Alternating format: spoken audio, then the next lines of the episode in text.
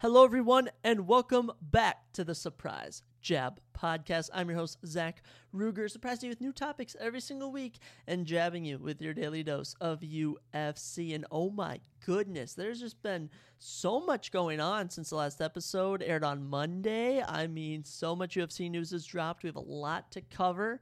This episode is going to be a fun one. We have a very intriguing surprise topic on this episode. Stay tuned for that. Of course, we're going to be recapping the season finale, uh, the uh, final episode of um, Dana White's Contender Series for season seven. Uh, we're going to be talking a bit about um, the upcoming boxing events that are going on. I mean, you have Tyson Fury versus Francis Ngannou. You have KSI versus Tommy Fury, Dylan Danis versus Logan Paul, all that goofy stuff. Obviously, going to be doing a little MLB check-in on the playoffs for this episodes. Um, talking about all the new fight announcements, obviously, and of course the two big ones: my NFL Week Six predictions. That's right, we're already into Week Six of the NFL. By the time a majority of you listen to this, probably the Thursday night football game between the Chiefs and Broncos should be over, but all the Sunday games are still to come and the Monday game. And of course, to cap off the episode, we will be previewing UFC Vegas 81, betterwise known as UFC Fight Night, Sodiq Yusuff versus Edson Barbosa, two top 15 featherweights. We have a lot to cover, and I'm very excited, guys. The week almost over. It's been an all right week been dealing with some things, some uh, thoughts, if you will. I don't really know what's been going on, but you know, life's been pretty good, man. I can't complain. Uh, the weather's changing. I will say it was rainy today. Getting the um, company off the ground, of course. I have um, I'm in a company part of the uh, my program for uh, Minnesota State University. It's like the integrated business experience. We're called Evergrowing Co. As I've mentioned on some past episodes. Follow the uh, Instagram and Facebook. Probably post more on them. it's actually I post the same, but I know more about Instagram than Facebook. And I will say we do have a TikTok, but I have yet to make one. I, of course, I'm the social media director, but I just can't think of anything we should post on there. So if anyone has any ideas, that would be very much appreciated. But let's not waste any more time. We got a lot to dive into. Let's get going, and we're gonna kick off with, of course, your your jab of UFC. Going to be a lot of that on here. But we have had so many fight announcements. Let's talk about the big ones. Charles Oliveira and Paulo Costa, both out of their UFC 294 matchups. Of course, UFC 294, the biggest pay per view of the fall season, um, going down October 21st in Abu Dhabi, less than 10 days away now, I believe. And Paulo Costa out of his matchup against Khamzat Chimaev because of a elbow, infected elbow or something. He got surgery on it. I believe he got infected. Absolutely terrible stuff. But Dana White said, let me save the day. And number one ranked welterweight contender Kamaru Usman is moving up in weight to take on Khamzat Chimaev at 185 pounds. And to make this fight even more interesting, Dana White said the winner will take on Sean Strickland for the middleweight championship in their next bout. Very, very huge news there. I um early prediction, I'm probably going with Khamzat, but Kamaru is going to be the toughest fight of his career. And seeing how he dealt with Gilbert Burns it'll be interesting to see how he deals with Kamaru Usman. It is kind of funny that the number one and number four welterweight contenders are fighting at middleweight and they get the next title shot, but I honestly don't mind it. The UFC's punishing uh, number two ranked Dricus Du Plessis for not accepting a fight with Adesanya. But um, hey, it all worked out. Sean won the belt. And fun fact, um, Kamaru Usman actually holds a win over Sean Strickland at welterweight back when Sean Strickland used to fight down there early in his career. So there's a storyline there. And of course, Hamza Chimaev is just such such a beast, so entertaining. Who doesn't want to see him fight? The other big one, Charles Oliveira, unfortunately out of his fight against uh, Islam Makhachev. The rematch, unfortunately not going down. Charles suffered a, a nasty cut on his eye in camp and is unfortunately not going to be able to. But stepping in on 10 days' notice, your featherweight champion, the number two pound for pound fighter in the world, Alexander the Great Volkanovski, steps in to rematch Islam Makhachev. Isn't it crazy they fought in February? Isn't it crazy like February was this year. Like they fought earlier this year. It's just crazy how fast time flies by. The rematch no one was expecting. so soon, I should say, going down. I am so excited for that fight. And I mean, I'm riding with Volkanovski in that one, boys. You know I got to ride with Volk. I picked Islam in the first one, but Volk just such a beast. Got to go with him. But it's to be such a good fight. Um, Volk going for double champ status. Islam looking for his second win over Volk and his second title defense, third title fight good for that. But yeah, UFC 294 slowly coming together. I know the middle the the middle card, the main card keeps shifting around a bit. I'm so excited to talk about that next week though. Stay tuned for that full breakdown to come. In some other fighting news, the um, UFC uh, Fight Night on December 2nd, rumored to be um, in UFC Austin. I believe it's actually official now. Sadly, not in Minneapolis. I, I heard rumors that it was in Minneapolis, but Sadly, nothing came of that. A lot of loaded fights on that card, but the main event is rumored to be number one flyweight and number three flyweight Brandon Moreno and Amir Albazi in the main event. Five rounds. Brandon Moreno, of course, the former flyweight champion. Actually, he's a two-time flyweight champion, isn't he? And Amir Albazi coming off a huge fight night victory over Kai Kara-France summer an absolutely amazing card that's going to be. And I hope that is the fight because I, but the, my issue is actually like both of those guys, so it's going to be tough to pick between them. On a lesser scale, um, Alonzo Menifield and uh, Dustin Jacoby have a light heavyweight matchup slated for uh, UFC 296. Most likely on the prelims, number 15 Justin, number 14 Alonzo in the uh, light heavyweight rankings. This should be a very good matchup there. Devin Clark is probably who I'm favoring for that. I'm trying to think if we've had any other massive announcements since I last spoke with you all. I know we mentioned that Derrick Lewis is stepping in on short notice to fight Jailton Almeida at UFC Sao Paulo November 4th. And uh, actually, yes, uh, Curtis, Curtis and Marc Andre Barriault will be fighting in the middleweight division at UFC 297 in Toronto, Ontario, Canada. And as for that Toronto card, which is um, UFC 297 going out the Scotiabank Arena January 20th, I've been hearing that Max Holloway may be fighting Ilia Topuria for, for an interim featherweight championship. Max, the number one contender, Ilia, the number five contender. And um, my only issue with that is it would work better if Ilia Topuria won, but if Max Holloway wins, it just doesn't really work to have him fight Volk a fourth time. It just, it just doesn't it almost would feel like if Max were to win that, which I don't think he would, it kind of be like how Adesanya uh, lost to um, Alex Pereira three times and then finally won on the fourth time. Obviously, it felt good, but it's kind of like, okay, it took you four times to beat this man. Not much really going on for you there. But yes, lots of big fights being announced. Super exciting stuff. And I, I just can't wait to see what else gets announced in the coming days. Um, actually, also, March 2nd, the UFC is going to Saudi Arabia for a fight night. I know, absolutely crazy. No idea who's going to main event that card. But yeah, the UFC's first time in Saudi Arabia, March 2nd, a fight night. Not even a pay per view. UFC is just leveling up their game. I know Dana White mentioned he wants to hold an event in the Sphere in Las Vegas, which is this crazy dome shaped looking auditorium. I don't even know how to describe it. It's just immaculate. So uh, that would be very cool if he could put that together. But yeah, lots of new fights, lots of events being announced. Super exciting stuff. And I hope all these fights can actually stay together. But I think it's pretty crazy that UFC 294 got better with the pullouts of Paulo Costa and Charles Oliveira. Even though I both like those Brazilian fighters, it just works out how it works out. In the boxing realm, we have some interesting boxing events coming up. We'll talk about the one going down this upcoming weekend between uh, Logan Paul, Dylan Danis, those two will be boxing, and Tommy Fury and KSI will be boxing. I, I was trying to find like a official. Uh, I think it's being hosted by DAZN. It's like Misfits or something. I think that's like KSI's brand or whatever. But Logan Paul, Dylan Danis, the co-main event, and of course KSI versus uh, Tommy Fury in the main event going down Saturday, October 14th in the UK. Start time is 1 p.m. Central or 2 p.m. Eastern. I just base everything off Central because that's my time. And I was actually trying to figure out the uh, full card. It's certainly very interesting. I mean, it, KSI, Tommy Fury, Tommy Fury undefeated, KSI undefeated. But, you know, I just feel Tommy Fury should beat KSI unless KSI can land some wild punch. But if it all works out, I would favor um, Tommy Fury in that matchup. As for Logan Paul and Dylan Danis, obviously Logan Paul is most likely going to win, but it would be so hilarious if Dylan Danis won. If they ever fought in MMA, Dylan would obviously submit Logan Paul, but that's just not the case here.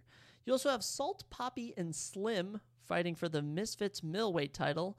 I uh, I recognize both those names, but I don't know too much about them.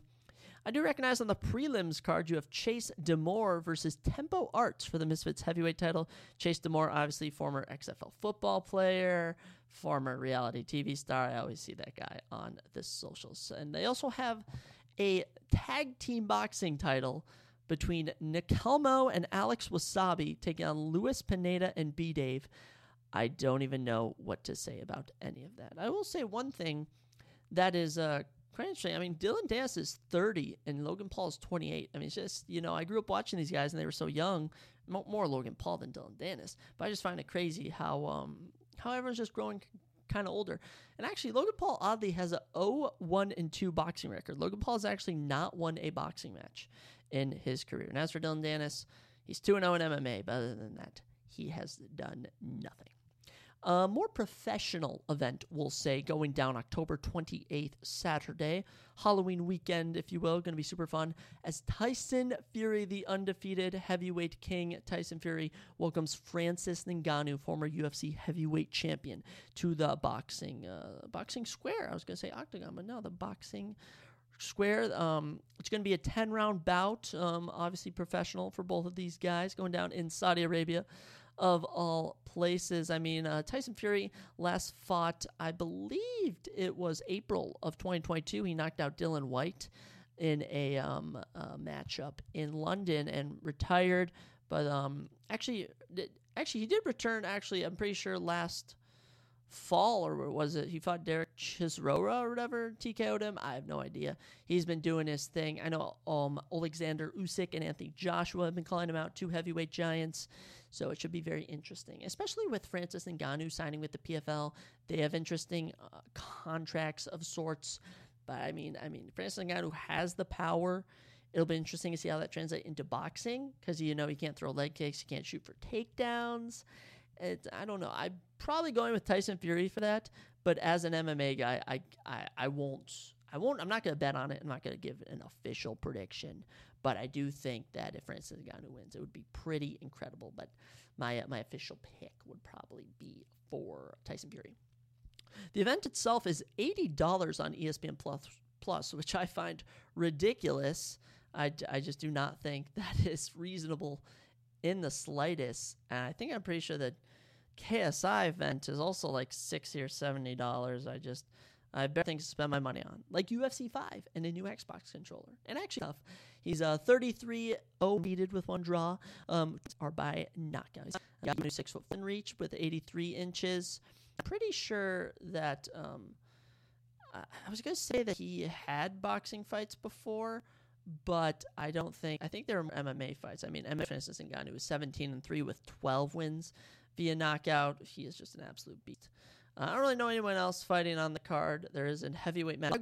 Sounds like out Lord of the. That's all I got for that. But um, yeah. Unlike, I mean, for out. Okay, does anyone know who Fabio Wardley, co-main, if you will, for this Tyson Fury Francis Ngannou card? I mean, I know, I know, like my realm personally. I I do mind it. I really am one. I'm such a casual when it comes to boxing. I'm definitely more super fights. Certainly, the undercard fights don't entertain me that much which I just I find that kind of interesting because I'll I can sit through an entire UFC fight night and watch all the prelims, whether they're good, whether they're bad. I, ju- I just enjoy it. Just MMA, man. It is is just such an intriguing sport. It is so mental. It is so.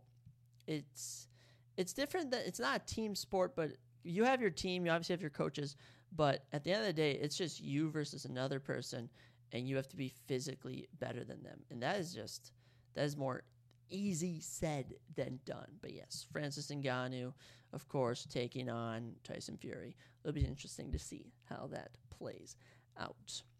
Getting off of the boxing realm, we're going to dive into the MLB playoffs. Not really dive into, I'm just going to mention my uh, Minnesota Twins. You know, I'm a casual when it comes to MLB, so I'll just give you all a little info. Uh, Twins lost. The Houston Astros win 3 to 1 in the series. They'll advance to the ALCS championship. Was that the American League? championship series, um, a conference series. I don't know. And um, the Texas Rangers, number five seeded, beat the number one seeded Baltimore Orioles three to zero in the series, three games to zip. So you have your uh, number five seed Rangers and your number two seed Astros. Winner will be going to the World Series to represent the ALCS. And I know today Thursday, October 12th, the Philadelphia Phillies are playing the Atlanta Braves, which is with a chance to advance to the NLCS National League Championship or con- Conference Series. I don't know what it is, um, but if not, then they will probably play this weekend. The Braves versus the Phillies, but uh, the Diamondbacks, the six-seeded Diamondbacks, beat the number two-seeded Dodgers in their series three to zero to advance to the NLCS. So the winner, they'll play the winner of the Phillies and the Braves to go to the World Series. And you know, I honestly, I'm going to ride with the Astros to represent again. I, I think they won last year, if I'm in, not speaking incorrectly. But um, I'd say if the Phillies advance, I think the Diamondbacks win. But I think if the Braves advance, then they'll advance. And I'm probably just going to go with the Astros at this point to win the World Series. I don't really care anymore now the Twins are out. And honestly, I didn't care before that because I am not a um, a uh, what would you call it, MLB fan. I have nothing against it. I just find it boring. You know, personally, I played baseball way back in the day, way when I was a little Zach. But uh, now I just watch fighting. That's what I do. Um, but yes, that's your little MLB check-in. I'll probably do, do whatever next episode, but yeah, it's always it's that time of year when hockey's starting. Uh, shout! I saw that the number one pick Connor Bedard scored his first NHL goal last night, even though the Blackhawks lost. And I think the Wild's home opener is tonight. My for two of my buddies are actually going to it, so good for them. And you also have the N- NBA kicking off soon. No idea what's going on with the Timberwolves. I, oh gosh, mess over there. But um, yeah, then you also have NFL. So you have like all four big American sports going down at once. I'm uh, I'm always intrigued by that. Always find it fun. Let's get back into the MMA territory of things with a, a send off. Actually, it's not going to be a send off uh, for uh, Dana White's Contender Series season seven came to an end this past Tuesday. And I was debate. i have been debating this, going back and rewatching the entire season and picking out some of the best moments and going through them. But I feel like that would work better in like a YouTube video format. I'll see, but nonetheless, we're to go through the six fights that went down. I watched all six of them and it was lots of fun. So we kicked off the night. Davey Bittencourt taking on Lucas Rocha in a bantamweight fight. And um, fight kicks off. Good scrambling in the first minute. Um, between both fighters, I mean, your stats for round one, though, Davey Bittencourt staying dominant, 5 for 14 on takedowns, 20 to 2 in significant strikes, 30 to 8 in total strikes, four minutes of control time. Davey Bittencourt using his grappling to his advantage to win round one, gave him a 10 9. But um, round two kicks off, and Lucas Rocha's like, you know what? This guy is not beating me, and hits a incredible knee, knocks him out cold, face plants some Lucas Rocha. Oh my goodness. It was absolutely crazy. Keep this kid on your radar. Lucas Rocha knocks Davey Bittencourt out cold 18 seconds into round two. And at 23 years old, he improves to 17 and 1. This guy's going places. His nickname is Phenomeno, and he was phenomenal without a doubt. And I predicted he would get a contract, but I'll, I'll let you guys know later if they got a contract or not. But Lucas Rocha got the night going beautifully. Heading into the next matchup, we had Marquel Mederos taking on Isa Isakova in the men's lightweight division. And you know what? It, it was going pretty um, pretty back and forth just to just for the first round. And I mean, Isa Isakova went 0 for 8 on takedowns, a minute and a half of control just from pressuring on the fence. Marquel was outlanding him on the feet 25 to 8 total strikes, 24 to 8 significant strikes until he hits him with a knee, standing knee, knocks him out cold back to back. Not even flying knees, just raising the knee to knock out guys to kick off the card. Marquel Mederos in the lightweight division. So entertaining. I, oh my gosh, just a perfect way to start the evening. Marquel Mederos improving to 8 in 1 at 26 years of age. I believe he's 26 years of age. I don't know. Oh my gosh. Marquel Mederos, I predicted he would get a contract. We'll see what happened. But man, it was so entertaining. Next up, we had a middleweight matchup between Yuri, the Russian polar bear, Panferov on the last episode. I mentioned I loved his nickname. He was taking on Torres, the Punisher Finney. And man, right from the get go, things got crazy. I mean, Torres goes over, picks Finney up, walks around with him, and just slams him to the ground. It was absolutely crazy. Did some grappling, but you know Torres after he got dropped. I mean Yuri Yuri outlanded him significant strikes wise, fifteen to zero. No significant strikes in round one for Torres for uh, Torres Finney. Pure grappling. Yuri outstrikes him 26 to 6. Torres gets four minutes, though, of control time, which definitely won him round one, gave him a little 10 9. Round two, they come out. They are swinging hard. These boys were looking to take each other's heads off. Torres Finney, though, two for three on takedowns, 25 to 3 in total strikes. I mean, Yuri just could not defend against the, the takedowns of Torres Finney. Torres gets him down, submits him in round two with a little bit of that rear naked chokehold. The old rear naked chokehold gets Torres Finney the victory. And I honestly thought he was going to get a contract, but we'll see later um, what happened to him. But I will say that he was leaving his chin out there, and it's just Yuri's fault. He could not knock out Torres Finney. Then we had a featherweight matchup. Connor Matthews taking on Jair Farias.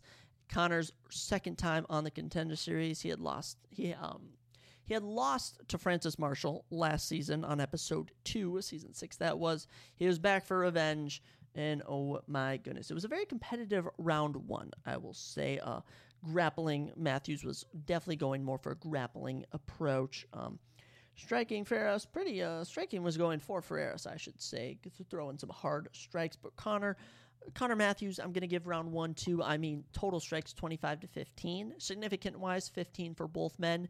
Uh, Connor did go three for four on takedowns for just under two minutes of control time. So I think that's what won him the round. But it was looking pretty interesting. Round two, another another interesting round. I mean, Connor Matthews, three for six on takedowns, a minute thirty seven of control time. Outstrikes him thirty three to seventeen, significant wise thirty one to seventeen. And yeah, just one round one. I mean, Connor was teeing off with some of his punches, definitely trying to take his head off. Connor was doing his thing. Heading into round three, I mean, round three was close. Round three was much closer than the other two, in my opinion. Uh, I gave it to Matthews. I had it 30 27 Matthews after the fight was over. I mean, Matthews one for two on takedowns in the final round, a minute and 16 seconds of control time. 34 to 25, significant and total strike wise. And yeah, your totals, um, there's totals for the end of the fight 80 significant strikes to 57, 93 total to 57. Both in favor of Matthews as he goes 7 for 12 on takedowns for 4 minutes and 41 seconds around control time, I should say. And Connor Matthews wins the fight 30 27, 30 27, 29 28, according to the judges, by unanimous decision. And you know what? I did have him winning a contract. I did write a question mark next to the name. I was a bit bit nervous on him, but the UFC always loves seeing guys who uh, lo- who lose or even just win on one episode of the contender series and they bring them back. They love seeing them win again. They just find that very entertaining. But yes, we move into our second to last fight of the night, our flyweight, the smallest weight class for the men, flyweight 125 pounds, as Andre, oh, Connor Matthews improving to 7 and 1, by the way. Got to give the controller Connor Matthews his due. We, uh, back to the co main. Andre Lima took on Rickson Zenidim. Certainly an interesting um, matchup between these two. I mean, round one, Lima was on the attack. My goodness, Andre Lima was just trying to knock his head off super entertaining. And Lima was honestly dominating. Wins round one, 10 to 9, 22 to 13 significant strikes, 23 to 13 in total strikes. Um, and Rickson went over two on takedowns, just could not get it done. But then round two, you know, um, tides tides turning. Tide's turning a bit. Um, um, Rickson Zenidim was managed to. Uh, actually, no, Tides did not turn. Actually, I, I was thinking of the previous fight, Connor Matthews and Jared Ferris and uh, Rickson Zenidim versus Andre Lima. They both kind of blended together just because they all went the distance. But yeah, Rickson um, got outstruck 15 to 9 significant wise, 20 to 10 total wise. Um, it was a very lame round two, actually. I have that down in my notes. Lima easily won 10 to 9. And heading into round three, um, a bit more urgency from Zenidim. Um, actually, yes, I remember this fight now. Uh, Rickson Zenidim was retreating the whole fight, and Andre Lima was just trying to knock him out with that one punch power. Uh, outstruck him in the final round, 42 to 12, landed a takedown for two minutes of control time. Lima easily won 30 27. All the judges agreed. And I said no contract because I remembered the fight was just very dull. But we'll get back to what happened. But yes, it was Rickson Zenidim who was lacking in this fight. Um, Andre Lima was a stud. My bad for getting those mixed up. And then we got into our main event, the final fight of the night, if you will. Ramon Taveras taking on Cortavius Romias. Ramon's second time on the uh, Contenders Series. He had lost earlier on the season, episode 5, but it was under mm, not so good circumstances, early ref stoppage. The UFC called him back to take on Cortavius. And oh my goodness, 29 seconds into round one, Ramon TKOs him, drops him with a punch. Absolutely crazy. Ramon Taveras, round one knockout in 29 seconds, one of the fastest on the contender series. I have in my notes, yes, contract in bold letters. Ramon Taveras, you absolute stud, improving to 9 and 2. Oh, and I forgot to mention Andre Lima improved to 7 and 0 in the other fight. But yes, Ramon Taveras with the best finish of the night, in my opinion. 29 seconds, you gotta love it. And then we got to the, I said he would win a contract, obviously. Um, as we got to the results, um, Dana gave Lucas Rocha a contract, called his knee knockout one of the nastiest knockouts he's ever seen on the Contender Series. He loved Lucas Rocha. He's in the UFC. Next up, he talked about Marquel Mederos, liked everything about Mederos. He said he got the contract. Now we got to Torres Finney, who got his grappling victory, rear naked chokehold against uh, Yuri Panferov. Dana called him a wrecking ball, said he just needs some more experience. Torres Finney, by the way, only 7 and 0. He's um also 25 years old, so very young. Dana said that he uh, just needs to get some more fights under his belt and they'll bring him into the UFC. But yeah, Torres Finney not getting a contract. Connor Matthews, though, Dana White said he cannot deny him, deny him another chance. He gave him the contract. He liked what he saw. Connor Matthews, welcome to the UFC. Um, Dana White said that he liked Lima. He's an absolute sniper. Mentioned how you need two to tango, and that Rick Zanaydin was lacking. So Andre Lima gets a contract. Good for him. And oh my goodness, cr- cr- you witch- you witnessed live matchmaking on the uh, contender series last night, actually, as Dana White gave Ramon Taveras a contract, obviously, and is making a rematch with Sergey Sidey, who beat him and actually got a UFC contract. And they're making that fight for UFC 297 absolutely crazy. A rematch from the contender series for these guys as UFC debut. I love it. It was a very fun season. Um, definitely, uh, the these two, three of the four finishes on this card were super entertaining, and um, I'd say three, mm, three of the six fights are also entertaining. Best moment definitely Ramon Taveras winning, probably uh, Lucas Rocha's knee, then Marquel Mederos' knee. Uh, probably the Connor Matthews fight, then the Torres Finney fight, then the Andre Lima fight. So yeah, a lot of interesting fights on Dana White's contender series, but that's it. That's season seven. No more fights on Tuesdays, probably until next summer or something. I don't even know when they kick back up, but it was fun. I enjoyed season seven. It brought me lots of lots of joy, lots of happiness. It was a blast. But yeah, now my Tuesday nights are wide open. So if anyone wants to do anything, let me know. I'm Just kidding. Um, Dana White's Contender Series, an absolute joy to watch. Very, very, very fun. Very fun. I'm, you know, I'll have to go back maybe look through all the episodes, if you will, and pick out the best fights. But off the top of my head, I just can't really picture any. But yeah, good good cap off to the season. Ramon Taveras leaving us with a bang. I loved it. I loved it. And uh, yeah, we'll take a little break from UFC for a minute as we'll dive into the always the fun, the American NFL football. That's right. Week six, as I mentioned earlier already coming around the corner. Just absolutely crazy. It's just absolutely crazy how fast the weeks fly by. We're already back on with another week, another another chance for fantasy football to be uh, to be good. But yeah, we got a. Um, I don't know if there's any buys this week. Actually, are there some buys? I think it may be two teams on by. I can't remember, but we got a lot of matchups. And as always, we got to drop our predictions for each matchup. Let's get into it. Kicking off week six of the NFL tonight, actually, we have the Denver Broncos taking on the uh, Kansas City Chiefs at 7:15. Man, this should be a good matchup here. Chiefs now four and one, leading the division. I um I don't really know the last time the Broncos beat the Chiefs. Did they, I don't think the Broncos beat the Chiefs last year. I think the Chiefs swept them. Um, then actually they played earlier this year, I think, January 1st of last season, and I think the Chiefs won by like 3, like 27-24. But I mean, Travis Kelce back in play. It's it just I, I do not see the Broncos getting it done. They're one and four now. They've given up 181 points, and they're facing the Chiefs, who've scored 128 points this season. So we're probably gonna ride with the um, with the G- uh, the Chiefs. Yes, the Chiefs. That's in my picks. I always do my picks on Excel sheet, so sometimes I have to double check the matchups as I'm looking. But yeah, I'm gonna need big games from Isaiah Pacheco, Travis Kelce, Patrick Mahomes. Um, I think I'm benching Courtland Sutton because okay. So by the way, I have four leagues. So when I mention all these players, it's across four leagues. So I have a lot of players. I'm in a two 12 man, a 10 man, and a six man. And uh, yeah, I'll say in one 12 man, I'm doing good. The uh, my six man, I'm 0 and five. It's just okay. Not not the best, but you know it's it's still time to turn around. Like my Vikings, they'll turn around. We'll get to them later. Next up for the week, we have the Ravens and the Titans. Always love matchups like these. No, I don't. Going to be probably dull. The Ravens are three and two. The Titans are two and three. Titans, um, I believe they're coming off of a loss from uh, last week, and as are the Ravens.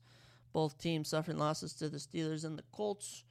You know, I just L- Lamar. I, here's the issue with the Ravens is they're so hit or miss. Titans even worse, but I just think because of Lamar Jackson, that's the only reason I can give this to the Ravens. If the Ravens defense steps up, they can easily stop this Titans offense. So we'll go with the Ravens over the Titans. Moving on to the Lions at the Buccaneers. Buccaneers coming off of their bye week. Lions have been red hot. Oh my goodness. Only one barn burner lost to the Seahawks on the season. And the Bucks, man, looking pretty good too. They're three and one. They're leading the NFC South at the moment. Scored uh, 84 points on the year, which isn't too bad through four games. Lions though four and one, 148 points for. They're on a little three fight winning streak. Three fight winning streak. Three fight. I've said it again. Three game winning streak. We're going to be going with the Lions in this one. They're probably going to improve to five and one. And at this point, the Lions are locking up the division. So I, I don't know. I still have hope for the Vikings, but it goes dimmer and dimmer every week. Next up, Panthers versus the Dolphins. I mean, Panthers are just 0 and 5. Not much looking good. Adam Thielen looks good. Bryce Young doesn't look terrible. The running back room certainly looks atrocious. Um, Hayden Hurst, a simple tight end, but you're not stopping this Dolphins offense, especially this defense of the Panthers. Dolphins have 181 points for. They're four and one, coming off of a big win last week. Tua, Tyreek, gonna tear it up, and Raheem Mostert better pop off. I need. I have him in multiple leagues. I, I need some spicy stuff from Raheem Mostert because De'Von Achane's out. De'Von Achane is on IR, I believe, which is very sad. Uh, rookie of the year still could be his. Heading um heading on down to Louisiana. Oh, we're not Louisiana. We're in Texas. The Saints are visiting the Texans.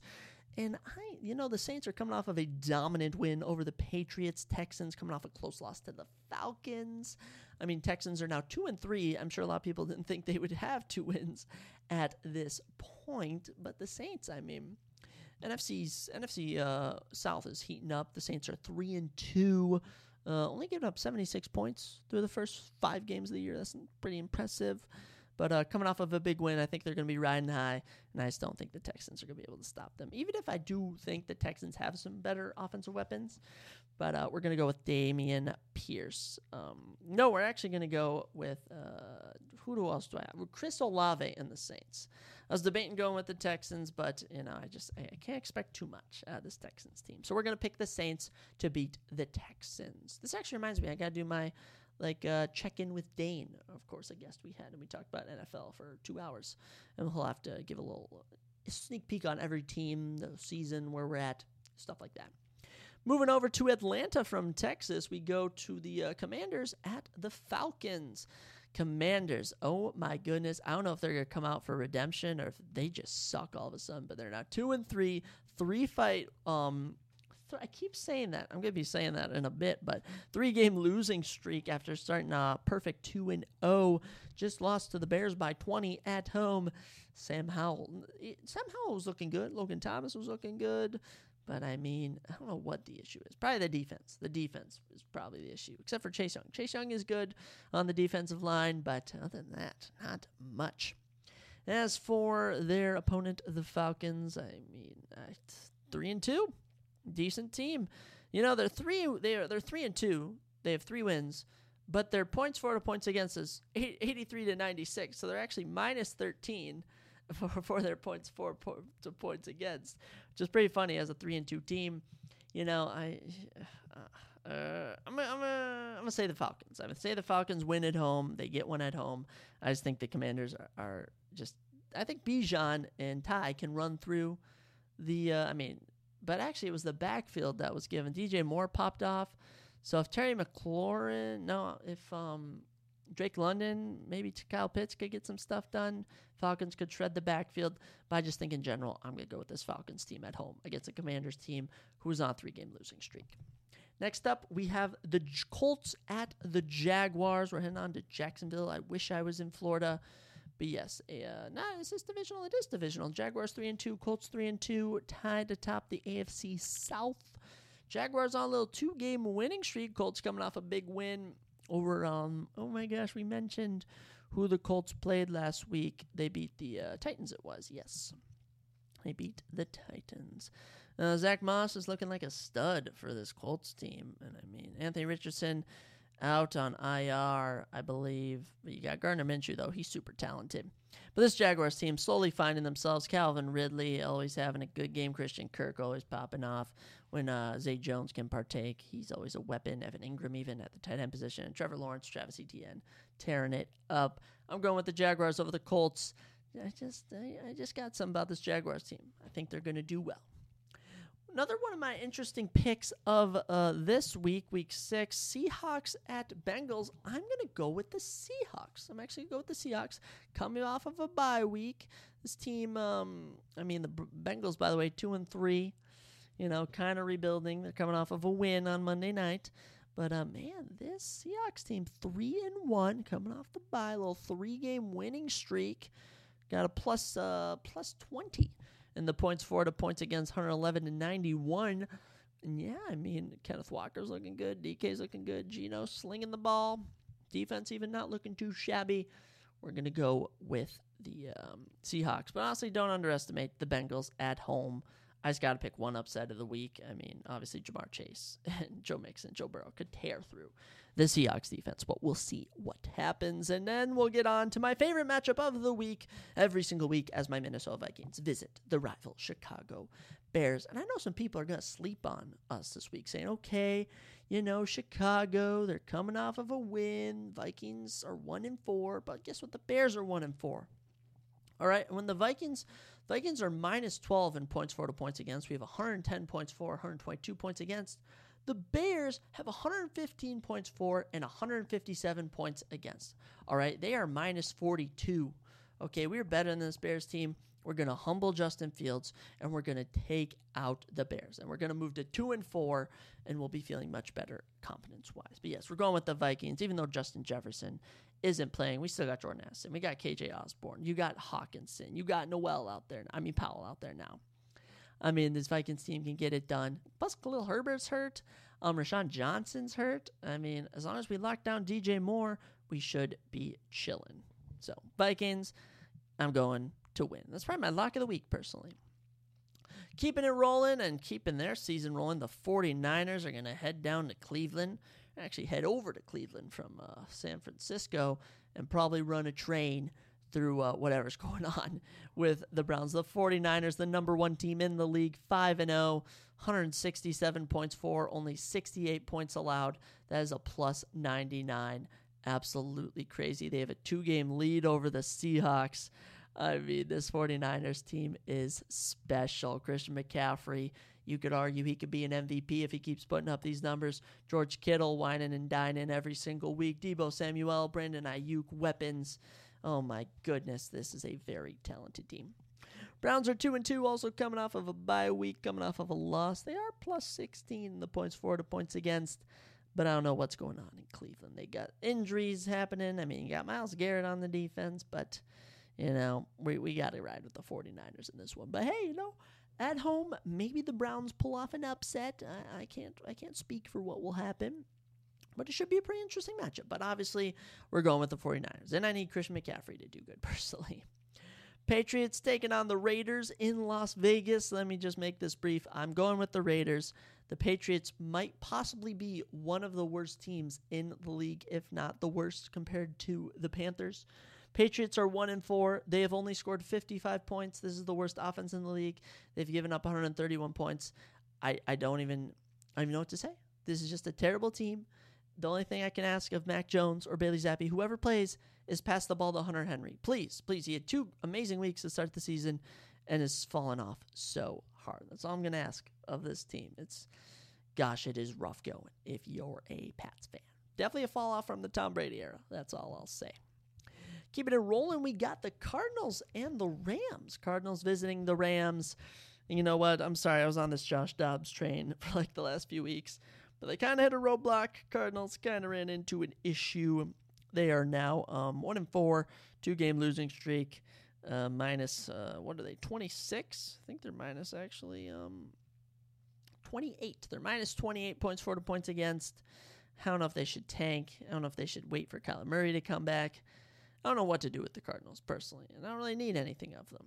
But uh, the running back looked good. What's his name? Demar Demercado. Does anyone know who I'm talking about? Um, gosh, I'm trying to remember his first name. He, he actually had a pretty good, pretty good week coming in. Um, what is it? Um, Emari Demercado. Yeah, had um 10 carries for 45 yards and a touchdown. You know, not too shabby.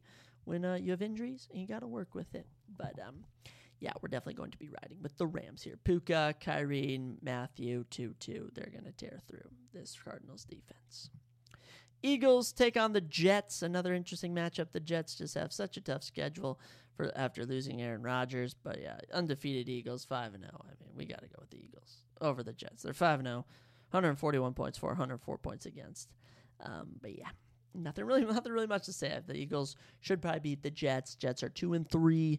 They are coming off a win though, so you know maybe they could be riding high, but they are minus twelve points, forty points against. And um, yeah, Sauce Gardner will probably be on A.J. Brown, which should leave DeVonta Smith open to catch some targets. We'll see what happens, but definitely going to be going with the Eagles at the moment. Um, Eagles team looking pretty good, and I wonder if the Eagles and 49ers will be meeting before we know it.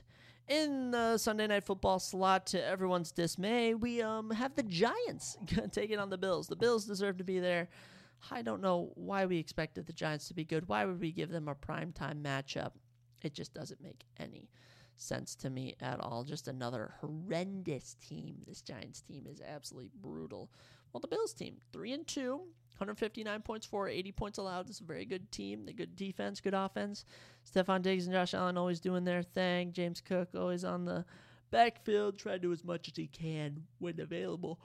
I will say the Milano injury on defense hurts them, but not to a huge extent. Obviously, don't forget about Gabe Davis. You got Dawson Knox, Dalton Kincaid. This is a very well rounded team for the Bills.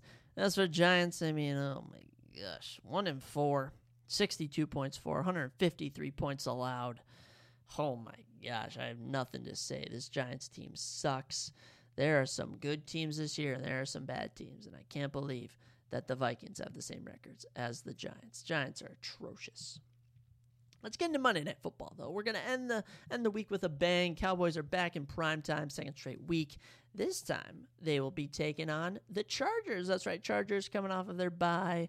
Um, good for them though. Good for getting a bye. Uh, Cowboys are three and two, second in the NFC East. 134 uh, points for, 83 points against. Pretty pretty good defense, pretty good offense. Uh, as for Chargers, I mean, two and two now, a little two-game winning streak, and they're plus six in their points for to points against. Herbert is um uh, questionable. I don't know if Ekeler's even going to be back yet, and I don't know what to do about uh, Keenan Allen. And I, I, can't believe Michael Williams lost, though. He's out for the season. Very tough L. As for Cowboys, you know, his offense, it struggled in games such as the Cardinals game and the uh, 49ers game. But this defense always tries does their uh, always tries to do their best. So um, I will say that I think coming off of a bye, Cowboys coming off of a loss in an away game, I'm going with the Chargers over the Cowboys. Should be a shootout on Monday night. Justin Herbert, do your thing. We're riding with the Chargers, and then yeah, I'll complete Week Six of the NFL. So who, who's who's on buys? I should um Should really look this up. It, do, it doesn't say. Like if I I literally just type in to the to my laptop. NFL Week Six buys, and nothing nothing pops up. Nothing pops up unless oh is ESPN gonna help me? Uh, week six buys Packers and Steelers. Oh, so that's actually pretty good because I have two friends that. Actually, I have multiple friends that watch the Packers, and my, my boy Seth watches the Steelers. Steelers on a little heater. Packers kind of falling off. I don't know what's going on there for them, but yeah, those are my picks for Week Six. That rhyme might have. We'll reiterate: Chiefs gonna win tonight. Ravens, Lions, Dolphins, Saints, Falcons, Jaguars, Seahawks, Vikings, 49ers, Raiders, Rams, Eagles, and Bills on Sunday.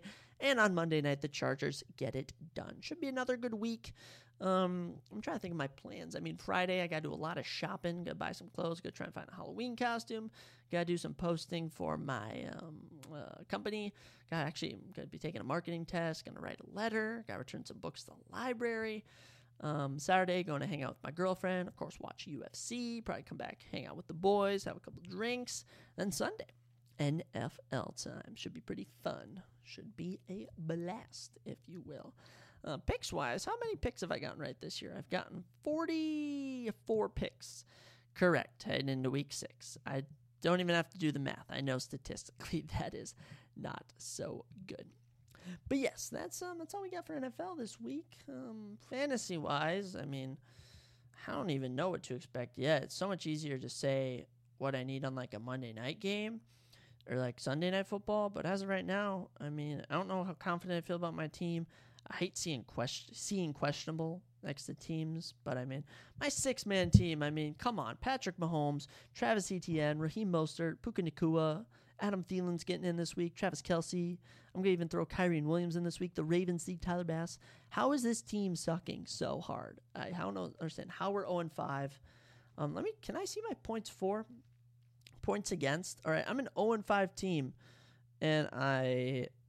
I okay, I actually, I actually am the worst team in the league. I can't even justify. My cousin's 5 and 0. Wow, that is just crazy.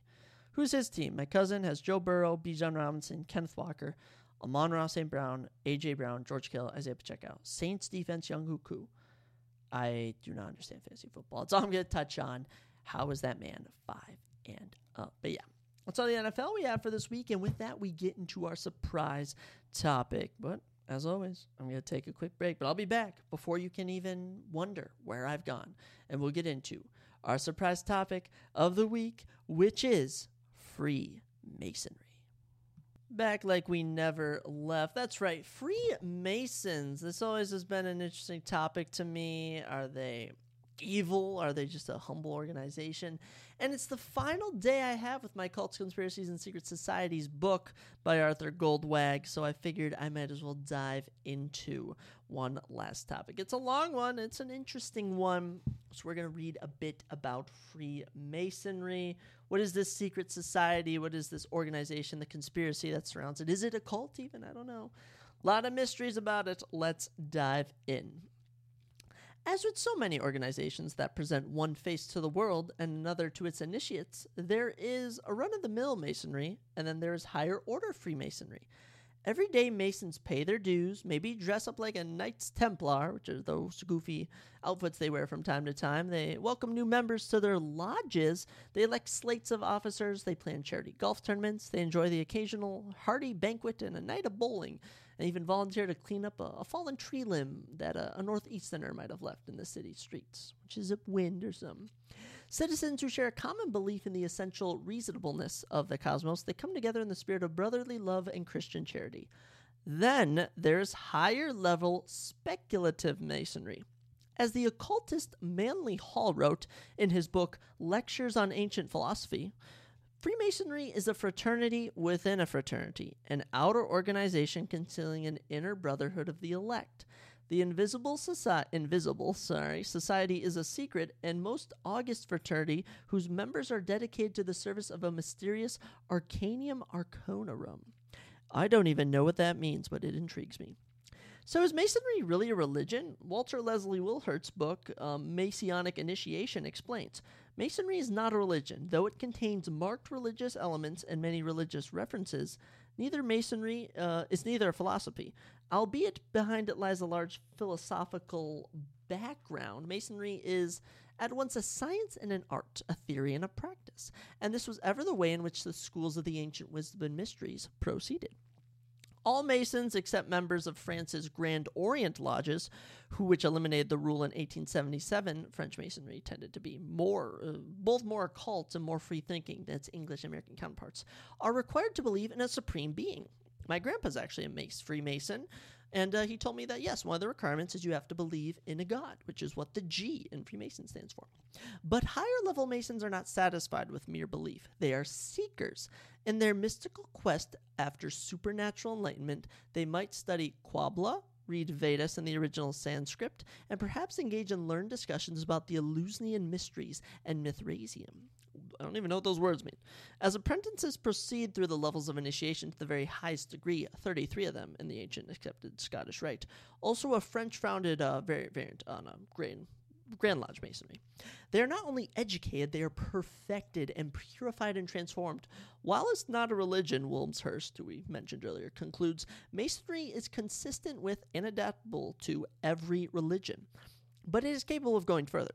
For an order of initiation, like the monastic orders within the older churches, is intended to provide a higher standard of instruction, a larger communication of truth and wisdom than the elementary ones offered by pub- public popular religion, and at the same time it requires more rigorous personal discipline and imposes much more exacting claims upon the mind and all of its adherents. But according to a line of Ptolemaists that began with Ab Augustine Barruel and John Robinson, both from the 1800s, in the closing years of the 18th century and continues, unbroken onto our time with particular vehemism among relevant Russian nationalists and in the Islamic world. Okay, nor ignore all that nonsense. Masonry, especially illuminated masonry, um, yes, Illuminati, that sounds like, is anything but virtuous or high minded. Oh, really? Masonry's innermost, most secretive circles, these writers say, are fiendishly evil and satanic. That is what I've heard. Rather than a program for spiritual improvement, Masonry is a conspiracy to expunge private property, national sovereignty, and individual freedom from the face of the earth. Exhibit 1 is their case is the French Revolution. Now, before I continue, I just want to say that this obviously does not sum up all Freemasons. This is directed more to, towards like all the suspicious ones, all the conspiracy theories and stuff. Being like my grandfather and his grandfather, or his uh, father before him, who were both Freemasons, they, they, it was more of a Lions Club of sorts, sort of like a ma, a ma like just a just a game together, something for the community. The stuff we're talking about here is the more mystical and the rumors of stuff we hear, but still very fascinating.